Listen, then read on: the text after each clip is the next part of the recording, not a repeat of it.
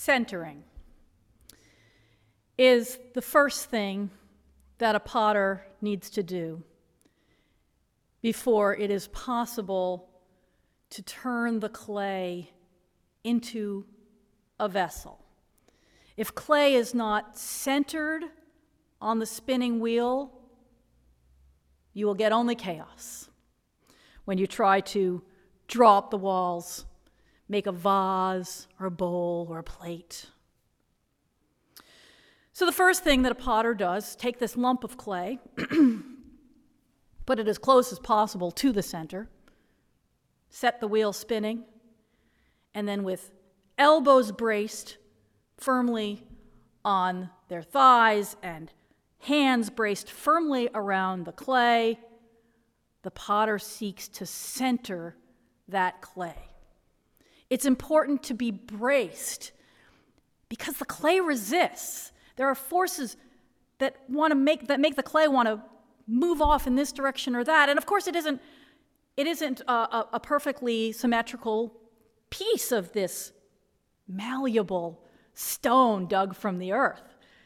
It's got lumps and bumps, and they press against the hands, trying to move the potter from their steadiness. And just as uh, Mary Caroline Richards describes, the potter brings their hands together so the clay thins and rises, and then presses down, bringing it down and wider, over and over again, doing that to compress the clay, make its, all of its particles as tightly together as possible, but, but also always with that steady centering. Until the clay is centered, nothing else can happen. I had heard that this term was also used in dance, ballet, I thought.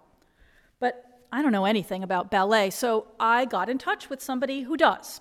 A professional ballet dancer of our acquaintance, Miranda Defoe, who is the uh, daughter of Veronica Agranoff Defoe, our, um, our wonderful pianist, whom we've already heard today. And I uh, texted Miranda and said, is this, a, is this a term with ballet? And she said, It's not a formal term, but she knew just what I meant when I said what this service was about. She said, It's, it's essential for us as dancers to be centered physically. Well, that didn't surprise me at all. Of course, you have to be centered before you can leap and, and, and spin and rise up on your very, very tips of your toes, but she also said physically and mentally in order to dance. And that spoke to me also of what we do here in the service. That we are centering not only by being still in our bodies, physically, like the clay is centered on the wheel, but mentally, emotionally, spiritually, trying to find that stillness. Without it, a dancer can't dance. And with it, she can do marvelous things. It's that focus of attention, even as one's vision is wider, as Richards says. And as we saw right there in our opening piece by Veronica, the kind of concentration that allows a pianist to keep on playing even when a little rascal is knocking her camera right over. It was a close thing. For the potter, something happens in the process of centering the clay. It's unmistakable. One moment, there's a bit of a wobble. Again, that feeling that the clay is resisting, pressing against one's hands and trying to knock them off their balance, off their center.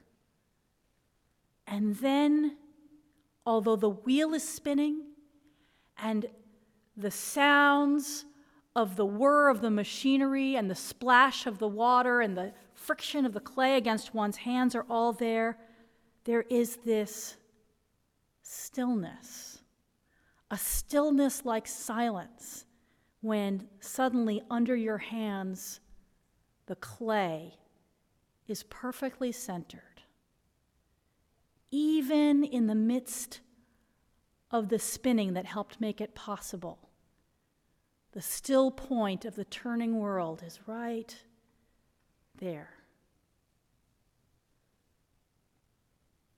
And at that moment of centering, the potter knows now I can bring up the walls, I can make a vessel, I can make a vase that holds air and water. This is part of a series that we're doing on and off of um, exploring elements of the service. And um, this element of the service, where we have our centering uh, words and bell and silence, well, parts of it go way back to um, before my time. The bell was brought to us, brought to a, be a regular part of our service by um, our previous parish minister, settled parish minister, Ken Collier.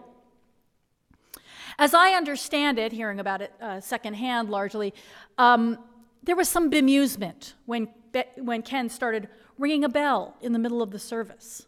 Why are we doing this? What is this all about? Now, this is a pretty hardcore humanist congregation. It's shifted and grown more diverse, and humanism in our congregation has opened up to be less mm, allergic to uh, ritual.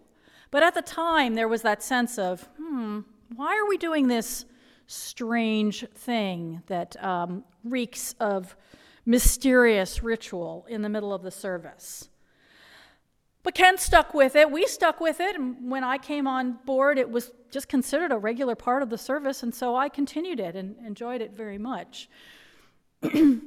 And it's revealing how this action that had been mysterious to people at first shifted over time. Because I remember, I don't know, a year or two, three, my time here, um, I was engaged in planning something. I, I think it was a big class with some members of the congregation, and we were talking about the need to, uh, to bring people back into um, into the center, into the main group after they'd been scattered around campus in small groups in the middle of this class, and talking about how we were going to do that. And I suggested, well, we could ring our, our bell. And there was this sort of startled response from uh, the people I was planning with. And people said, no, we couldn't do that. The bell is for the service. Something had happened it had become special. It had become sacred because of what happened there when we ring the bell in the service.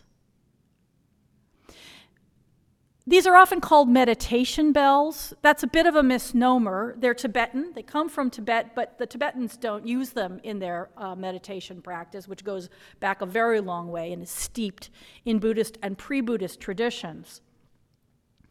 They don't call it a meditation bell, but I can see why that term kind of glommed on to these singing bowls. Because the experience that we have when we center there listening to the bell is a lot like meditation, like the meditation that we might practice sitting or walking in, in other traditions. So, what happens? We ring the bell. I added that phrase of following the sound into silence because that's how it struck me. No pun intended.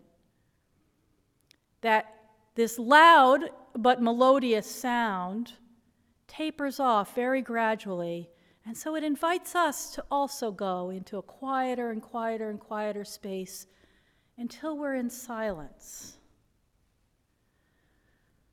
And then as Richard said, maybe we can hear what was underneath. Hear what was beneath not only the physical noises around us, but the noise within. As we come to stillness, we discover something.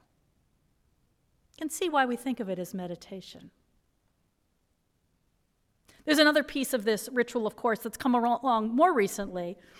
Something that came out of early conversations between me and Dan Harper when he came on about a dozen years ago. Um, that oh, always thinking as an educator, he's our uh, minister of religious education, he said he wanted something to happen in the service that reached the children, um, that was pedagogically uh, a piece of education about our, our, um, our worship and, and our tradition. And the kids, um, when we all meet in person in the main hall, usually, um, if they want to go to religious education, they go after 10 or 15 minutes. So all they were really hearing was announcements and greeting time. They were having our chalice lighting. They would leave after the ringing of the bell and then the first hymn. So all they really got was that chalice lighting and, and the first hymn of our tradition. And he said, Can we have just a, a quote, just a very short reading for them to carry with them? Might fit with the theme, maybe it doesn't always have to, um, so that they understand what the adults are doing here before they go on their way. So we added these words. And maybe that's what people think about as they come to silence. I hope we'll talk about that. I'd like a continuation of this service. It feels like a wonderful opportunity. Uh, would be for all of us to share in our breakout rooms after the service. What does a centering time mean to you? Um, how, how does, what role does it play in your hour here at church, in your week? Um, it will be very interesting to hear that from one another. Now, in the Christian tradition, there's a kind of analogy to this experience, um, an annual one, and we're in it right now. It's called Advent, the four Sundays before uh, Christmas. And there's a sort of slightly more secularized version, the counting down that begins on December 1st with a little Advent calendar, um, 24 days until one opens that last little, little window on Christmas morning whatever it is, um, whether it's practiced more secularly or religiously, the meaning is preparation for the coming of Jesus, for Christmas, Advent, a time of preparation like the potter preparing the clay to move into action.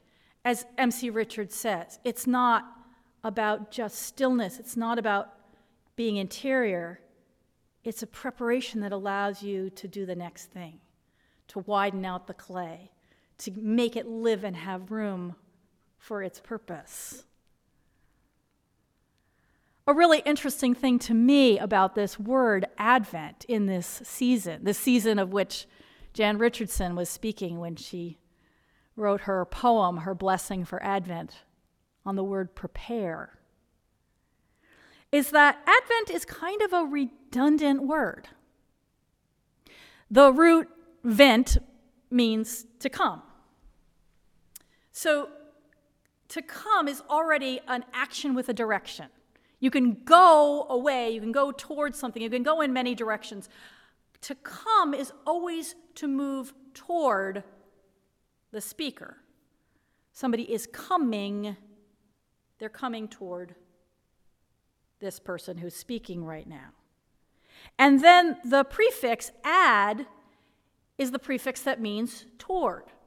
So it's like toward, coming toward.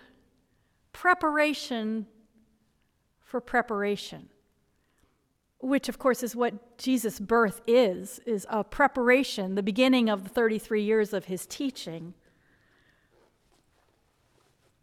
and it also echoes that fact that we are always preparing, that it needs to be done again and again, which is why Christians celebrate Advent and then Christmas every year. Over and over again, we prepare. And that's why we do this every week. We need to center and recenter. We get knocked off balance, we get knocked out of that stillness and we stop being able to hear what is underneath all the noise of our own thoughts, the busyness of our time, our week. And potters are the same way, you know. You go to a potter's workshop and you'll see all the beautiful vessels there that have been completed and fired and glazed. But what you don't see is the dozens in between. In between each one, there might be many, many vessels that ended in just a lump of misshapen clay. As the walls collapsed and they just had to be scraped off the wheel and turned into new clay and started again because oftentimes because they weren't properly centered. Over and over again we practice centering. And so as we come together maybe we come having had a pretty calm week a pretty we come in a pretty calm and centered and ready frame of mind. Already physically, mentally, spiritually ready for whatever may unfold in this time together. Or maybe we come really roiled with the chaos of our thoughts, of our relationships, of our jobs, of what's happening out in the world, and that silence helps us come to that center. Either way, sometimes it's only when we center that we hear what was beneath, that we hear in the stillness something that had not been in our awareness before. And so the transformation begins. We do it again and again. We prepare again. We return again. We center again and again so that we can create a vessel for our lives. So may we do.